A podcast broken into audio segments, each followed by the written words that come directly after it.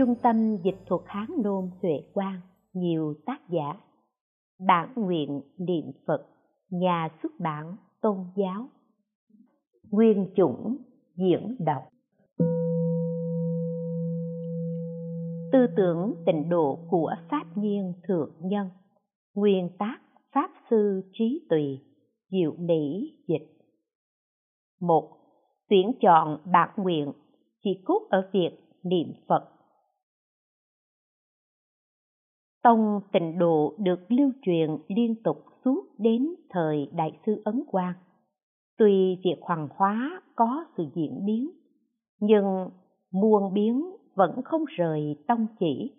Chỉ có điều là khi ẩn, khi hiển, bất đồng mà thôi.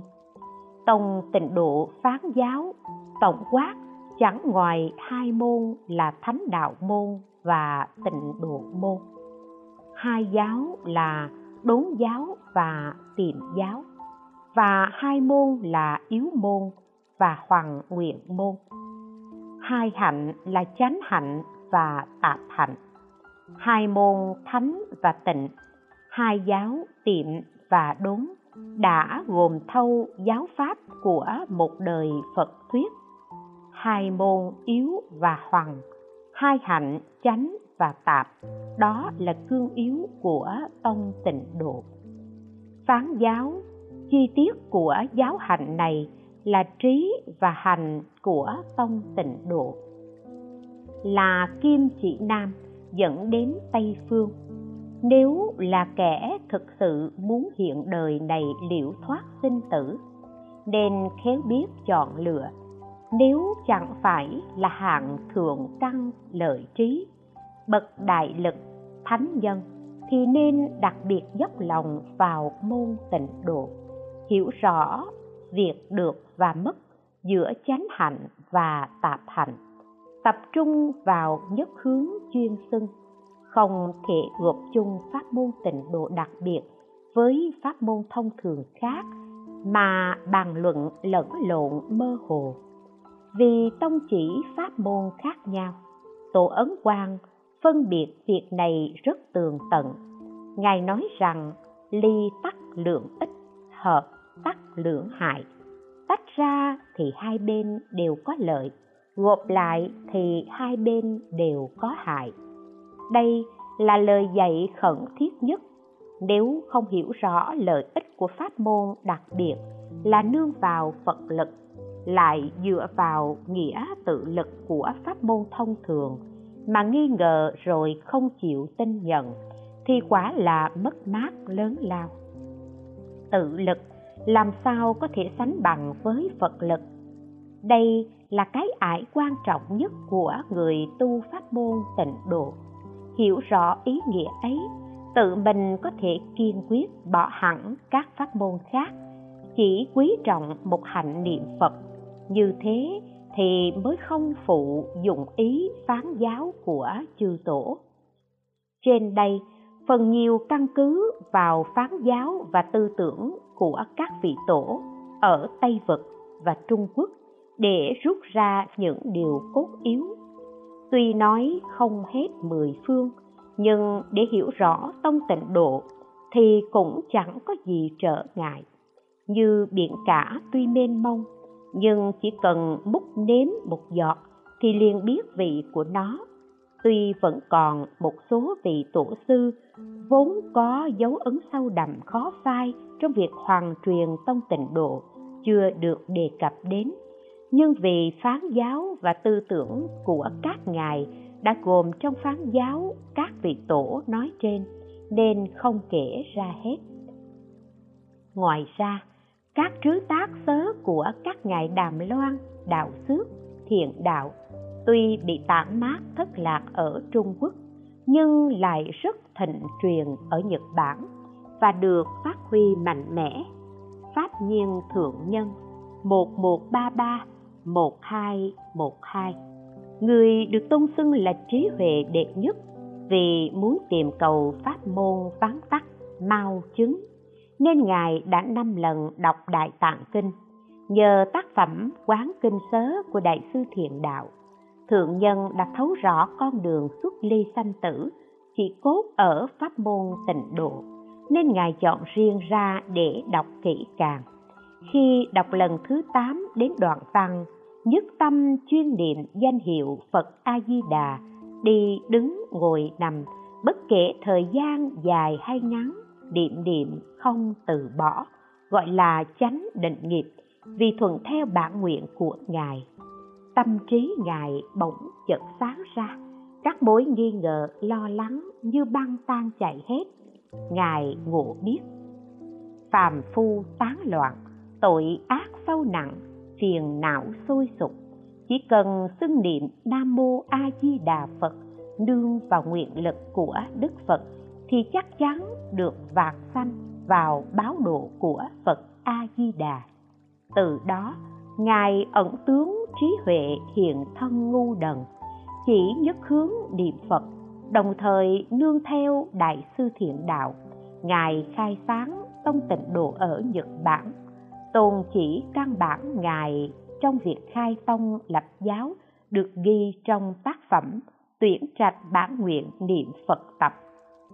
Hạnh nghiệp vạn sanh lấy niệm phật làm gốc.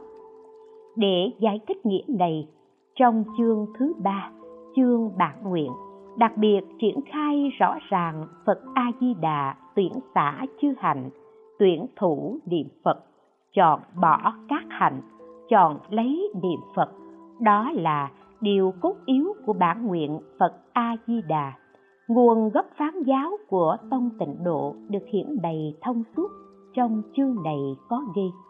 Hỏi, thông thường các nguyện là chọn xả bỏ điều thô ác, mà chọn làm việc thiện diệu, đúng lý là như vậy. Vì sao trong nguyện thứ 18 lại chọn xả bỏ tất cả các hạnh? Chỉ nghiêng về một hạnh niệm phật, đó là bản nguyện vạn sanh hay sao? Đáp, ý của bậc thánh khó lường, không thể hiểu được tuy nhiên đây tôi sẽ dùng hai nghĩa để giải thích. Một là nghĩa thắng liệt, hơn kém. Hai là nghĩa nan dị, khó, dễ. Đầu tiên, nghĩa thắng liệt. Niệm phật là thắng, những hạnh khác là liệt. Vì sao? Vì danh hiệu là nơi quy tụ của muôn vàng công đức. Thế thì tất cả công đức nội chứng của đức phật a di đà gồm tứ trí, tam thân, thập lực, tứ vô úy, vân vân. Và tất cả công đức ngoại dụng như tướng hảo, quang minh, thuyết pháp lợi sanh, vân vân, thảy đều thu nhiếp vào trong danh hiệu phật a di đà cho nên công đức của danh hiệu là thù thắng hơn hết. Các hạnh khác chẳng phải vậy. Mỗi hạnh chỉ tốt riêng một khía cạnh nào đó thôi thế nên gọi là liệt kém. Thí dụ như trong cái tên gọi ngôi nhà thì nó đã bao gồm cột, kèo, đòn dông, đòn tay, vân vân, và các đồ gia dụng nội thất. Nhưng trong mỗi cái tên cột, kèo chẳng thể bao gồm được tất cả. Vì vậy, biết rằng công đức trong câu danh hiệu phật a di đà vượt hơn tất cả các công đức khác, cho nên lấy xả liệt thủ thắng, bỏ kém chọn hơn, làm bản nguyện. Kế đến nghĩa nan dị. Niệm phật dễ tu, các hành khác khó tu, cho nên trong vạn sanh lễ tán có ghi. Hỏi, vì sao không dạy quán tưởng, mà chỉ dạy truyền xưng danh tự là có ý gì? Đáp, vì chúng sanh chướng nặng cảnh vi tế mà tâm thì thô tháo, thân thức tán loạn, quán tưởng khó mà thành tựu được. Thế nên, đức phật thương xót chúng sanh, chỉ khuyên chuyên xưng danh tự chính vì do xưng danh dễ nên có thể xưng liên tục thì liền được vãng sanh. Lại nữa, trong vãng sanh yếu tập có ghi, hỏi, tất cả các viện làm thiện mỗi việc đều có lợi ích, mỗi việc đều có thể vãng sanh. Vì sao chỉ khuyên duy nhất một môn niệm phật? Đáp, đây khuyên niệm phật chẳng phải là ngăn che các hạnh tốt khác. Chỉ vì niệm phật thì dù ở trong bất kỳ hoàn cảnh nào, bất kể nam nữ sang hèn, không luận đi đứng nằm ngồi, lúc nào chỗ nào cũng đều tu được, chẳng khó khăn gì. Cho đến khi lâm chung, nguyện cầu vãng sanh được như ý nguyện, không hạnh nào bằng hạnh niệm phật. Nên biết, vì niệm phật dễ, phù hợp chung cho tất cả mọi người, còn các hạnh khác thì khó, không thể dùng chung cho tất cả các căn cơ. Nhưng vì muốn cho tất cả chúng sanh vãng sanh một cách bình đẳng nên lấy xạ nan thủ dị bỏ khó chọn dễ làm bản nguyện. Nếu lấy tạo tượng xây tháp làm bản nguyện, thì hạng nghèo cùng khốn khó sẽ tuyệt đường vãng sanh. Trong khi người giàu sang thì ít, kẻ nghèo hèn thì nhiều. Nếu lấy trí huệ tài cao làm bản nguyện thì người ngu đần hạ trí sẽ tuyệt đường vãng sanh, còn người trí huệ thì ít, kẻ ngu si thì nhiều. Nếu lấy đa văn, đa kiến làm bản nguyện, thì người học ít hiểu cạn sẽ tuyệt đường vãng sanh, trong khi người học nhiều thì ít, kẻ ít học thì nhiều. Nếu lấy gìn giữ giới luật làm bản nguyện, thì người phá giới không thọ giới sẽ tuyệt đường vạn sanh. Trong khi người giữ giới thì ít, kẻ phá giới thì nhiều, và các hạnh khác cũng giống như thế. Nên biết, nếu lấy những hạnh ở trên làm bản nguyện, thì người được vãng sanh rất ít, người không được vãng sanh thì nhiều. Thế nên, phật a di đà thuở xưa, khi còn là tỳ kheo pháp tạng do vì tâm từ bi bình đẳng thôi thúc, vì muốn độ khắp tất cả mọi loài, ngài không lấy các hạnh tạo tượng, xây tháp, vân vân, làm bản nguyện, mà chỉ lấy duy nhất một hạnh xưng danh niệm phật, làm bản nguyện của mình. Vì thế, trong ngũ hội pháp sự tán của thiền sư pháp chiếu có ghi, đức phật thuở xưa phát nguyện lớn nghe danh niệm, ta đều đến trước. Không kén nghèo khó hay giàu sang. Không chọn kẻ ngu hay người trí. Không phân học rộng hay trì giới. Không phân phá giới tội chướng sâu. Chỉ cần hồi tâm chuyên niệm phật, có thể biến gạch ngói thành vàng. Đức phật a di đà vì tâm từ bi bình đẳng thôi thúc nên chọn một hạnh xưng danh làm bản nguyện của mình. Chủ ý nhiếp vàng cơ ư nhất nguyện, thù thiên phẩm ư thập niệm giả giả. Nhiếp muôn bậc căn cơ trong một nguyện, độ nghìn lời hữu tình trong mười niệm. Bất luận là người trí, kẻ ngu, trì giới, phá giới, chỉ cần có thể hồi tâm niệm phật thì có thể chuyển phàm thành thánh. Ân cần phó chúc chương là chương cuối cùng trong tuyển trạch tập. Do sự tuyển chọn của phật a di đà đến đức phật thích ca và các đức phật cùng tuyển chọn. Lấy ý nghĩa bác tuyển trạch, tám điều tuyển chọn, làm rõ tâm yếu, chư phật đồng tâm, tuyển trạch niệm phật, vạch ra điểm cốt lõi của tông tịnh độ đoạn văn như sau. Căn cứ ba kinh tịnh độ, trong tất cả các hạnh, lấy tuyển trạch niệm phật làm nơi quy hướng. Trước tiên, trong kinh song quyển có ba sự tuyển chọn. Một là tuyển chọn bản nguyện, hai là tuyển chọn tán tháng ba là tuyển chọn lưu giáo. Một, tuyển chọn bản nguyện tỳ kheo pháp tạng trong 21 tỷ cõi nước, đã chọn ra hạnh niệm Phật vãng sanh này. Chi tiết xem đoạn trên đã nêu, nên gọi là tuyển chọn bản nguyện. Hai, tuyển chọn tán tháng trong ba hạng người, thượng, trung, hạ căn nêu trên, tuy có nêu lên những hạnh khác như phát bồ đề tâm, vân vân, nhưng đức phật thích ca không tán thán những hạnh này, mà ngài chỉ tán thán hạnh niệm phật rằng, nên biết công đức của một niệm là vô thượng, nên gọi là tuyển chọn tán thán. Ba, tuyển chọn lưu giáo. Lại nữa, ở trên tuy có nêu lên các hạnh thiện, nhưng đức phật thích ca tuyển chọn chỉ lưu một pháp niệm phật, nên gọi là tuyển chọn lưu giáo kế đến. Trong quán kinh lại có ba sự tuyển chọn.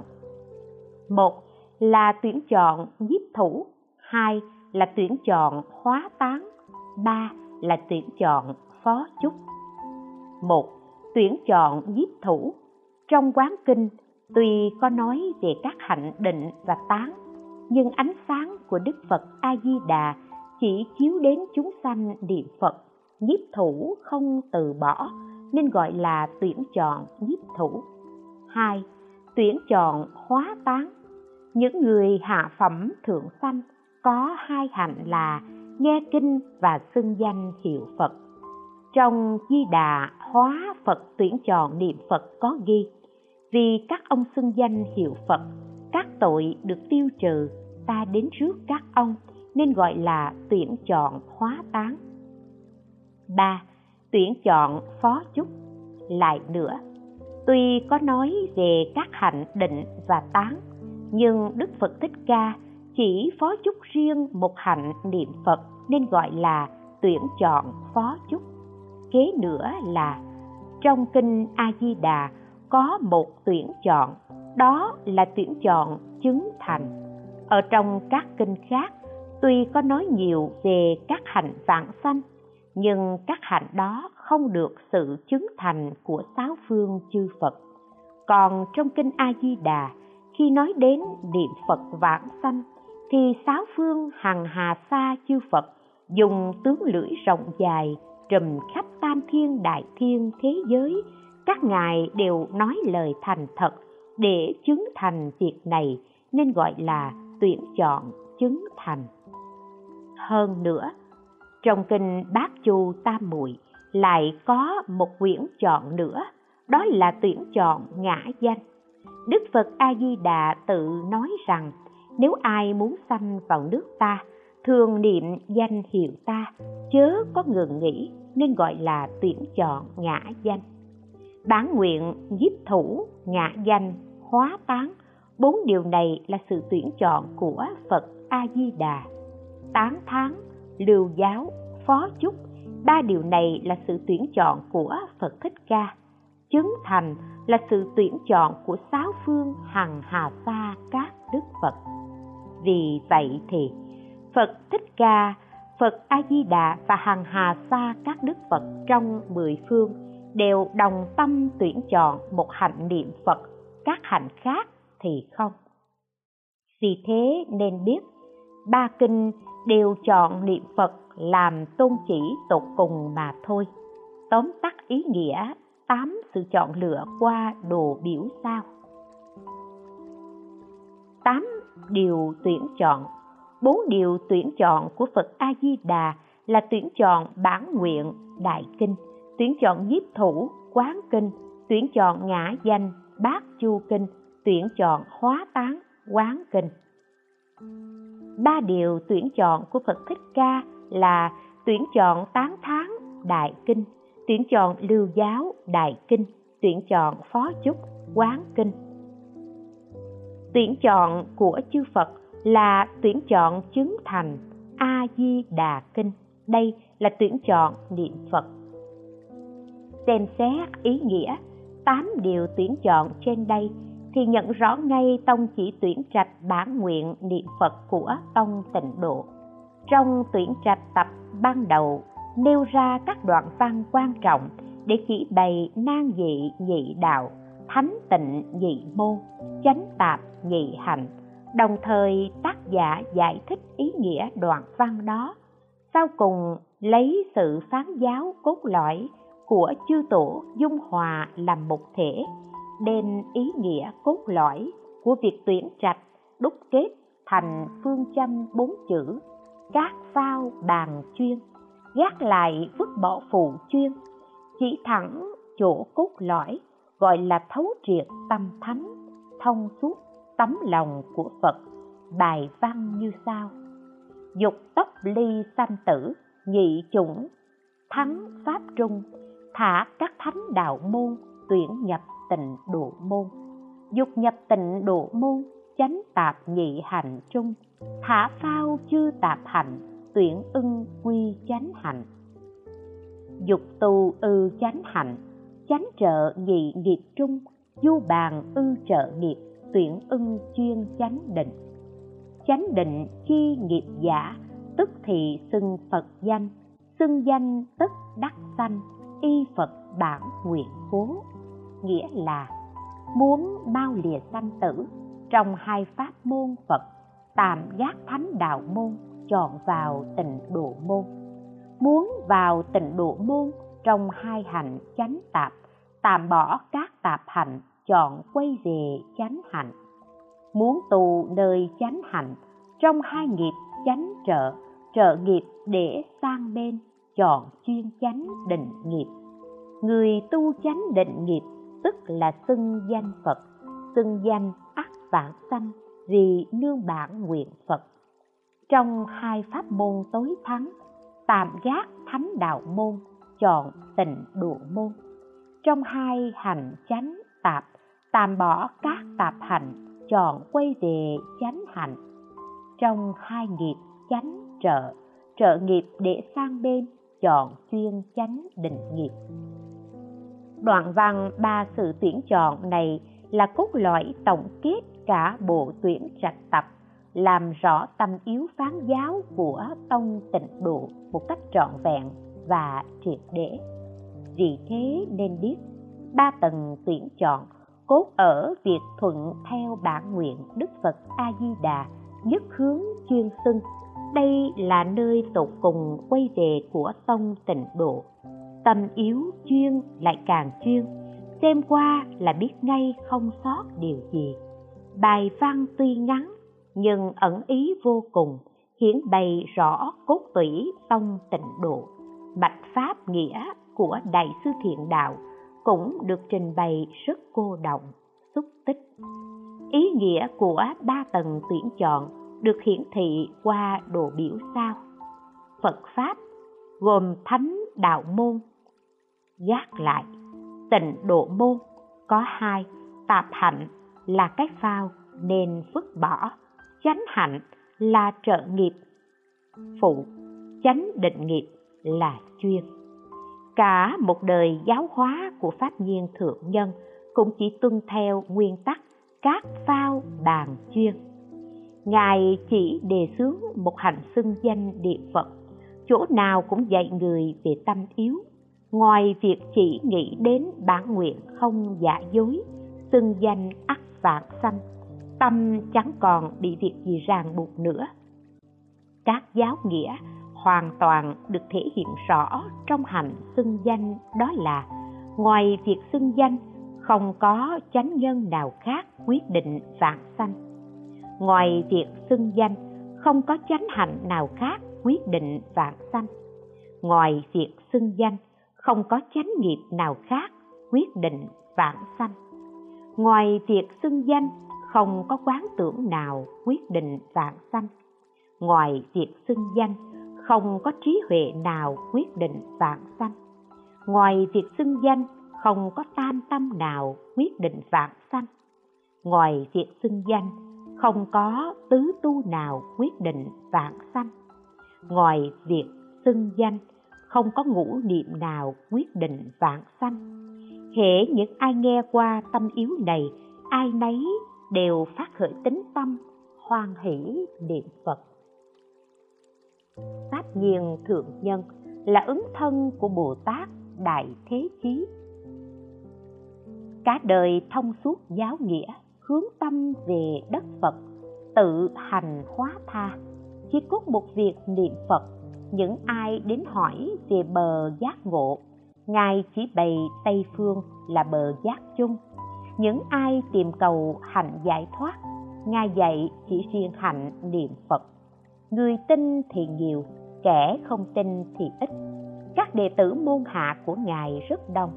Một thời thịnh vượng, sau khi thượng nhân nhập diệt, đệ tử của ngài ở khắp nơi, người thì rảnh rang niệm phật người thì hoàng hóa một phương, từ đó xen nở chín cánh. Các dòng phái khác nhau được hình thành như dòng trấn tây, dòng tây sơn, chân tông, thời tông, vân vân. Tông tịnh độ rất hinh thịnh trong đời, đúng thật là sen nở khắp nơi. Đạo phật ở nhật bản, cùng trời cuối biển, quá nửa số người đều nương về tịnh độ môn đó đều là nhờ khuyến hóa của pháp nhiên thượng nhân. Một câu danh hiệu phật nhiếp hóa khắp mười phương, không hề bị chướng ngại, hành giả bị khổ não. Cần nương nguyện đại bi bị phiền não vô minh, cần ánh sáng trí huệ. Tâm đại bi không kén chọn, bình đẳng độ hữu tình. Vì thế khiến cho pháp dễ hành, được lưu hành khắp trong thế gian, đúng như thiền sư pháp chiếu đã dạy. Tôn hiệu di đà thầm phân minh, thập phương thế giới phổ lưu hành, đảng hữu xưng danh giai đắc vãng, quán âm thế chí tự lai ninh.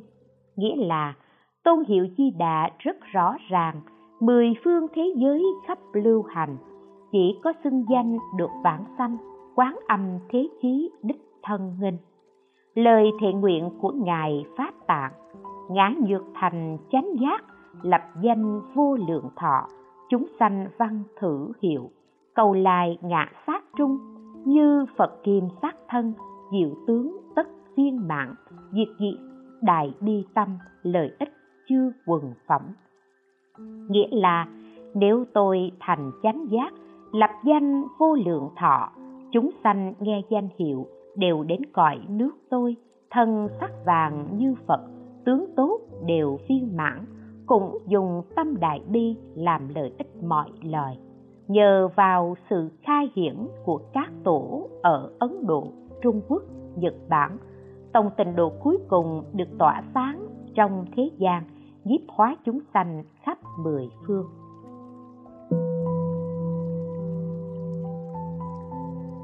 Hai la mã hai đặc tính thắng và dị là nền tảng pháp mạch. Phán giáo tông tịnh độ ở trung quốc tuy có một quá trình theo thứ tự tiệm tiến và ngày càng thành thục, ngay cả trong quá trình hoàn truyền giáo nghĩa cũng có hiện tượng pha trộn với các tông. Lại từ sự pha trộn đó dần dần tách ra thời cơ khiến cho như thế nhưng pháp mạch, căn bản thì trước sau như một, tức là tin vào bản nguyện phật, niệm phật được vãng sanh. Đây là con mắt của phán giáo, là cốt lõi của cả một tông tịnh độ. Có thể nói như vẽ rồng vốn có một quá trình thứ tự chi tiết nhất định. Nhưng chỗ điểm nhãn mới là nét bút mang lại thần khí. Đây chính là mạng mạch của con rồng. Nét bút này khiến con rồng có được sinh mạng, có được sức sống. Phán giáo cũng như thế. Sự khai hiển của các giáo tướng, giáo nghĩa nhằm đem lại pháp lực vô ý cho chúng sanh bị khổ não. Đúng là tất cả sợ hãi đều khiến an ổn. Mục đích thực sự của phán giáo là chỉ ra chốn quay về, như ngón tay chỉ mặt trăng nhằm để cho mọi người ngắm trăng. Chỉ cần có thể nhìn từ xa thì mới có thể tận hưởng nét đẹp của mặt trăng.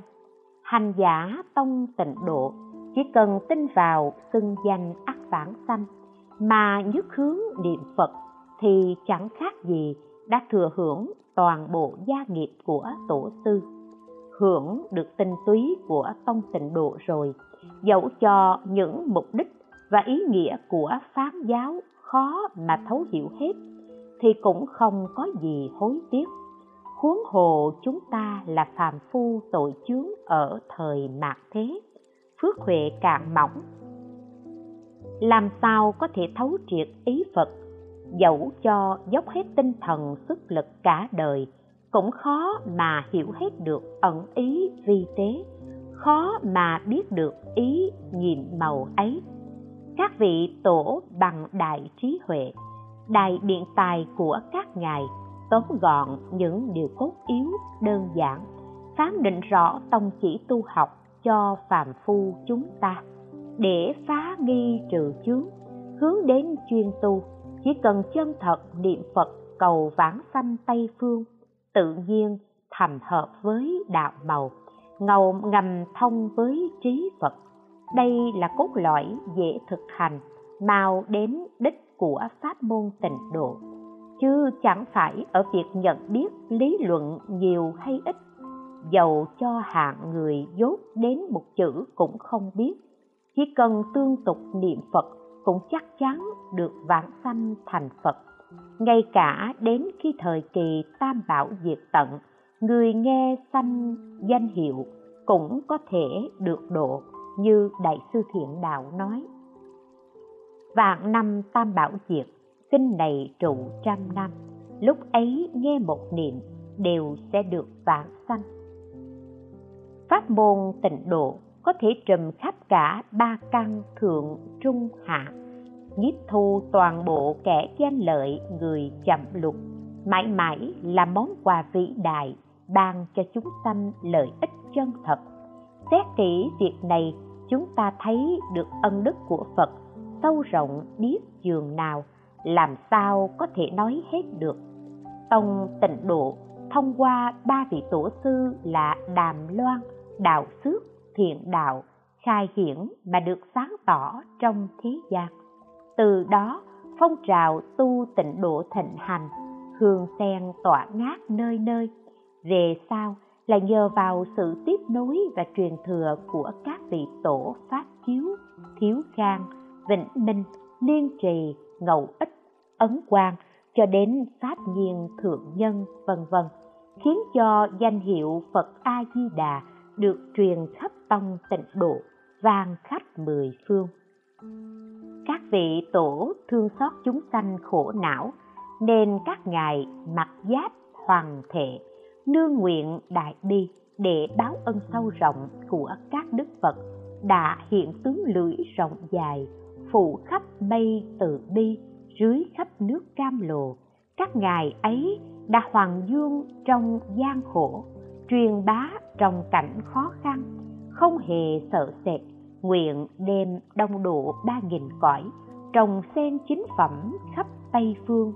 Vì chúng sanh thời mặt thế ngũ trượt mà dựng lên tòa tháp đăng huy hoàng, soi sáng đêm dài âm tối.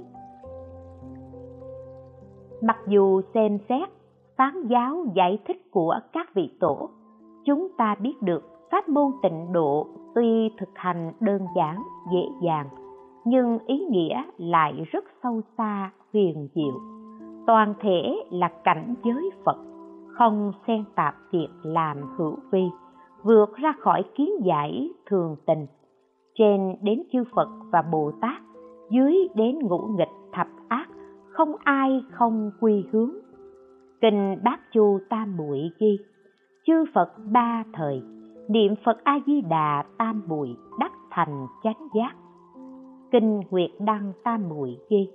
Chư phật ba thời trong mười phương, hiện tại quá khứ và tỳ lai đều do nhân niệm phật chứng thành vô thượng giác. Ý kinh ở đây hiển bày rõ nghĩa các đức phật niệm phật thành phật. Các đức phật đều quy về phật a di đà lấy phật a di đà làm tự tánh. Từ phật trở xuống, không ai không tuân theo cho nên phẩm sau cùng trong kinh hoa nghiêm lấy mười đại hạnh nguyện nhiếp khắp hoa tạng hại chúng, cùng quay về tịnh độ cực lạc để mong ngày viên mãn phật quả. Ý nghĩa đoạn này nói về bồ tát quy hướng tịnh độ, nghĩa là bồ tát thập địa trước sau đều không xa rời việc niệm phật.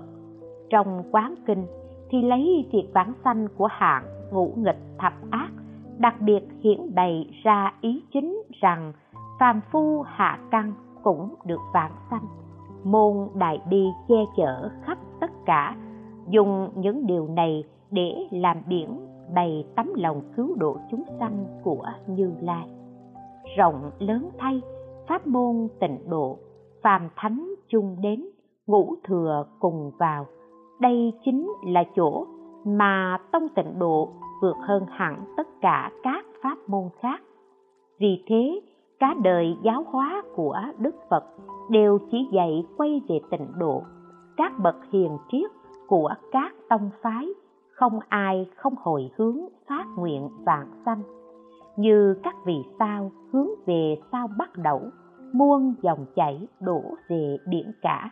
Các vị tổ sư qua các thời đại có người kim tu tông khác, nhưng vẫn quy hướng tịnh độ, rộng mở yếu môn tịnh độ. Có người chuyên hoàng dương tịnh tông, chỉ bày thẳng sự chân thật, chủ yếu nói về hoàng nguyện môn. Các bậc thánh hiền đi trước, đều khen ngợi câu nam mô a di đà phật là ánh sáng cao quý nhất trong các loại ánh sáng, là vua trong tất cả các đức phật thật đúng như tổ ấn quang đã nói.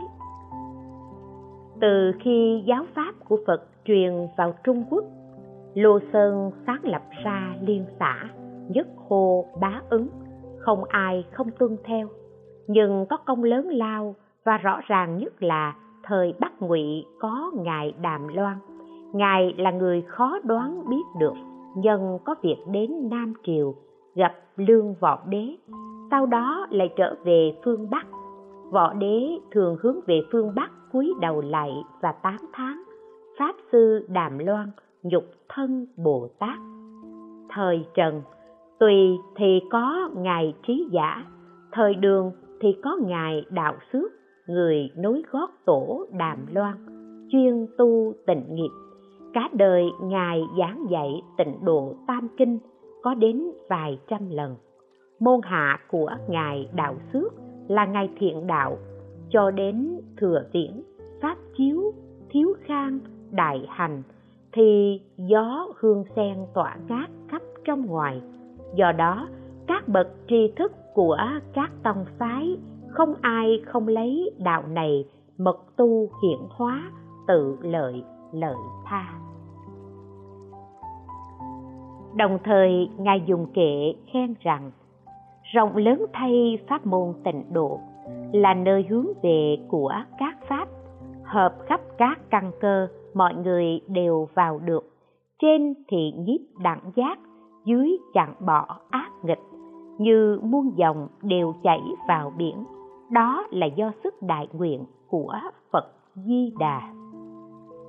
Pháp môn tịnh độ thực hành rất đơn giản, dễ dàng, lợi ích thì dụ thù thắng vô cùng. Tuy độ nhiều loại căn cơ khác nhau, nhưng pháp vị thì chỉ có một, đồng nương nhờ phật lực, một nhân, đồng sanh báo độ, đồng chứng pháp thân, ánh sáng và thọ mạng, một quả. Việc thực hành rất đơn giản và dễ dàng, mà có được sự lợi ích thù thắng. Xưng danh thì nhập báo độ, đây là tâm yếu tối thượng lấy đại bi làm nền tảng, lấy phương tiện làm cứu cánh, không xen vào những việc làm khác, cho nên gọi là pháp khó tin, đại kinh ghi. Như lai tại thế khó gặp, khó thấy, kinh điển chư phật khó được, khó nghe. Pháp tối thắng của bồ tát, các bà la mật được nghe cũng khó, gặp thiện tri thức nghe pháp mà hành theo, đây cũng là khó. Nếu nghe kinh này, tin ưa thọ trì, khó càng thêm khó, không gì khó hơn. Khó càng thêm khó, không gì khó hơn. Vậy nên mười phương chư phật dùng tướng lưỡi rộng dài để chứng thật hộ niệm, khiến cho chúng sanh dứt hẳn nghi ngờ mà sanh tính tâm. Quý trọng hạnh này chúng ta từ vô thị đến nay chưa được giải thoát đều do không tin pháp này. Đến nỗi luân hồi đau khổ một cách vô ích. Pháp môn tịnh độ phi diệu khó lường, như tổ ấn quang từng nói. Pháp môn tịnh độ rộng lớn không gì hơn, trùm khắp cả ba căn, lợi căn và độn căn đều tiếp nhận. Chúng sanh trong cửu giới nếu bỏ pháp môn này, thì trên không thể viên thành phật quả, mười phương chư phật. Nếu rời pháp môn này, thì dưới không thể độ thấp chúng sanh. Tất cả pháp môn đều từ pháp giới này lưu xuất. Tất cả hạnh môn đều quay về pháp giới này. Vì đó là pháp môn tổng trì thành thủy, thành chung. Trên thành phật đạo dưới độ chúng sanh của tất cả các đức phật trong mười phương ba thời. Vì thế, được chính cõi đồng quy hướng, mười phương cùng khen ngợi, nghìn kinh đều xiển dương, muôn luận đều truyền bá. Dưới từ ngũ nghịch thập ác, trên đến bồ tát đạt giác, đều phải tu tập, đều có thể hiện đời siêu phàm nhập thánh tất cả những pháp cao sâu, bầu nhiệm khác, phần nhiều là khế lý, nên tuyệt nhiên không thể khế hợp. Hết thảy ba căn cơ là thượng, trung và hạ. Chúng ta từ vô thủy cho đến ngày nay còn lẫn quẩn mãi trong vòng luân hồi, đều do bởi đời trước, hoặc vì ngu muội không dám gánh vác, hoặc vì cuồng si không chịu tin nhận pháp môn này mà đến nỗi như thế. Cả đời đức phật thuyết pháp, tuy có nhiều pháp môn, nhưng chỉ một pháp xưng danh này gồm đầy đủ hai đặc tính thắng và dị. Trên dưới đều nhiếp thu, ấy gọi là chí giảng, chí dị, chí đốn, chí viên. Đời này gặp được pháp môn tịnh độ, đối với pháp hoành siêu này phải khởi tưởng pháp này hy hữu khó gặp. Phải khởi tâm tri ân, hoan hỷ tin nhận. Y giáo phụng hành. Đối với nghĩa lý thắng và dị ấy, phải đặc biệt dụng tâm, khéo phân biệt rõ ràng mới có thể hiểu được ý nghĩa chân thật của nó. Để không phải lầm đường lạc lối, tự đánh mất mình và hại người khác thắng và dị được tóm được như sau. Thắng. Danh hiệu là kết quả giác ngộ của phật. Nhiếp thu muôn vàng công đức hơn hẳn các hạnh khác. Cho đến một niệm đầy đủ công đức vô thượng, vì thế đại sư thiện đạo nói, những hạnh khác tuy gọi là thiện, nhưng nếu so với việc niệm phật thì hoàn toàn chẳng thể nào so sánh được. Pháp nhiên thượng nhân giải thích ngắn gọn ý nghĩa của thắng. Nghĩa thắng là mang ý nghĩa đại thừa tột bậc, ngoài thể không có danh, ngoài danh không có thể. Thể vi diệu của vạn thiện chính là sáu chữ danh hiệu. Hàng xa công đức đầy đủ trong một hành xưng danh, đại nguyện, đại nghiệp đại lực đã gây dựng nên nhằm ban cho hành giả muôn vàng công đức. Tha lực khó nghĩ bàn, phương tiện khéo léo khiến cho một câu xưng danh vượt hơn các thiện. Bậc tri thức rộng khen, lửa lớn thành mát mẻ. Bậc bạn hiền dạy xưng danh, sen vàng như mặt trời sáng rực. Danh hiệu đại lợi là công đức vô thượng những ai khinh thường pháp môn này, nghe lời khai thị, vi diệu về lợi ích của pháp tối thắng như vậy, mong rằng có thể vui mừng phát tâm cầu vãng sanh. Dị là hạnh xưng danh, không kém chọn căn cơ, dễ thực hành nhất. Đây là điều chí yếu của tông tịnh độ. Dị này bao gồm nghĩa gián dị, bình dị, dung dị giản dị là không phức tạp, không quanh co. Chỉ tin vào bản nguyện của phật a di đà chỉ xưng danh hiệu phật a di đà không cần xen tạp nhiều hành khác như quán tưởng, tham cứu, vân vân. Vì pháp này rất giản dị, rất thẳng tắc bình dị là không hư huyễn, không rỗng không. Bình thật tự nhiên, pháp nhĩ như thế chỉ trì danh hiệu, đường tắt bước lên bậc bất thoái có nghĩa là tự nhiên được kéo về, vãng sanh về cõi nước an lạc. Dung dị là dễ thực hành, dễ vãng sanh, dễ chứng. Giàu sang, nghèo hèn đều có thể thực hành, bất cứ lúc nào, bất cứ nơi nào đều có thể xưng niệm. Đây là dễ thực hành chỉ cần tương tục niệm phật không dứt, suốt đời không thay đổi, nương vào nguyện lực của phật không ai không vãng sanh. Đây là dễ vãng sanh. Một khi được vãng sanh thì nhập vào cảnh giới phật, đồng phật thọ dụng. Như các dòng nước chảy vào biển cả, đồng một vị mặn đồng một mức sâu rộng, mất đi tên gọi vốn có mà được tên gọi là biển. Đây là dễ chứng. Một chữ dị ẩn chứa ý vị vô cùng, bao hàm nhiều đặc tính. Sự vượt trội của bản nguyện được hiển hiện rõ ở nơi đây, nên khéo lãnh hội để tránh hại mình, hại người. Đại sư thiện đạo dạy, chỉ cần trên suốt một đời dưới đến mười niệm, nhờ nguyện lực phật không ai không vạn sanh nên gọi là dễ. Pháp nhiên thượng nhân dạy, nghĩa dị là, bất luận đi đứng nằm ngồi, xưng danh được phật đến trước. Bất kể mọi lúc, mọi nơi, xưng danh được vãng sanh. Việc này không dựa vào thân tâm trượt loạn, mà chỉ nương tha lực dẫn nhiếp. Giải thích của hai vị tổ sư đã hiển bày sâu sắc tha lực dễ thực hành tột bậc, triệt để làm rõ tâm yếu, tùy theo ý nguyện đều được khóa độ. Xem xét hai đặc tính thắng và dị, chúng ta biết được giáo pháp của một đời phật thuyết, chỉ một pháp môn niệm phật này mới thích nghi khắp các căn cơ.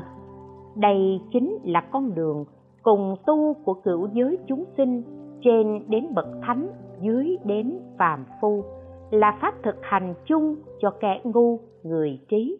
Thực hành dễ mà thành công cao, dùng sức ít mà hiệu quả mau. Vì chuyên nương theo phật lực, nên lợi ích ấy thù thắng vô cùng, vượt hơn các giáo pháp thông thường. Thế nên, từ xưa đến nay, các bậc hiểu sâu về tông môn và giáo môn không ai không hướng tâm về tịnh độ, nhất tâm niệm phật. Như đại sư đàm loan, trong xạ tứ luận giảng, nói nhất hướng quy về tịnh độ. Đại sư đào xước gác lại hạnh nghiệp niết bàn rộng lớn, chuyên hoàng hóa hạnh về tây phương. Đại sư thiện đạo bỏ con đường chật hẹp quanh co, chuyên một hạnh xưng danh. Đại sư liên trì đem tám muôn pháp môn giao phó cho người khác chỉ làm duy nhất một việc niệm phật. Đại sư ngẫu ích không tham thiền, không học giáo, không đàm huyền, không thuyết diệu, mà chỉ quý trọng một hạnh niệm phật này. Đại sư ấn quang thông suốt tông môn và giáo môn, nhưng đối với hai con đường này đều không nương tựa vào đó chỉ theo một pháp nương sức từ bi của phật để vạn sanh tây phương, kiên định, giữ vững ý chí không dời đổi trước sau chân thật niệm phật. Các vị tổ sư đem giáo nghĩa và hành nghiệp của tông tịnh độ hoàn toàn dung hòa vào trong hành vi của chính bản thân các ngài. Chỉ nương theo đức phật a di đà, chỉ hành theo pháp môn niệm phật các ngài tuy thông suốt giáo nghĩa của cả đời của phật thuyết, nhưng bề ngoài thể hiện giống như hạng người ngu dốt. Một chữ cũng không biết hiến bày ra thân ngu độn mà an tâm niệm phật, dừng tâm lại để niệm phật, tùy duyên niệm phật. Các ngài ẩn đức mình vào trong đức của phật, giấu ánh sáng bản thân vào trong ánh sáng của phật có thể nói là bên trong đức lớn mà bề ngoài như ngu si. Con đường tắt như thế làm rõ ý nghĩa cốt yếu của đại kinh. Tất cả ánh sáng của thanh văn và bồ tát thấy đều bị che khuất. Chỉ thấy ánh sáng của phật sáng chói rực rỡ. Từ trong oai nghi của các vị tổ có thể thấy được ánh sáng của phật a di đà từ trong pháp ngữ cam lộ của các ngài có thể lĩnh ngộ được tâm quan của phật a di đà tâm từ bi và nguyện lực vô tận của phật a di đà hiển bày rõ ràng trước mặt chúng ta. Để bọn phàm phu tầm thường chúng ta hiểu được tấm lòng của phật, giúp chúng sinh có gương để noi theo, có pháp để nương tựa các ngài thật sự là sứ giả của phật a di đà là phước điền của chúng sanh, là mẫu mực của lời nói, là khuôn phép cho thế gian, hành vi là gương mẫu cho thế gian noi theo, là pháp mạch, từ nghìn xưa không dứt, truyền mãi muôn đời sau. Mong rằng những hành giả ở chốn ta bà có thể tự ngôn hạnh các vị tổ thấy được niềm hy vọng và ánh sáng bước ra khỏi con đường nguy hiểm quanh co, khúc thiểu quay về với cõi tịnh độ rộng lớn không trắc trở. Dùng công đức thiện nguyện của phật để trang nghiêm tự thân, nhất hướng chuyên xưng danh hiệu phật a di đà được như vậy thì như hoa sen mọc giữa buồn nhơ, như ngọn lửa bùng cháy từ đống tro tàn tuy rằng chưa ra khỏi chốn ta bà, mà đã chẳng phải khách ta bà dài lâu, chưa vãng sanh về miền cực lạc, mà đã là khách quý ở chốn lạc bang. Nam mô a di đà phật. Nhớ phật. Vâng lời phật thích ca, chuyên niệm phật di đà, nguyện vãng sanh cực lạc ắt phật nhiếp thọ ta bà cõi như nhà lửa, sao chẳng sớm thoát ra? Đức từ phụ vây gọi, cực lạc là nhà ta. Giống như người lái buôn, chờ trời sáng lên đường, người niệm phật khi bệnh, mừng sớm về cố hương. Bao nhiêu kiếp phiêu bạc, mong được sớm quay về, hôm nay mừng biết mấy, theo gót phật về quê lúc bình khổ bủa vây, nhớ phật viết kệ này, tự nhắc mình tỉnh ngộ, vững chí quyết về tây ngu phu.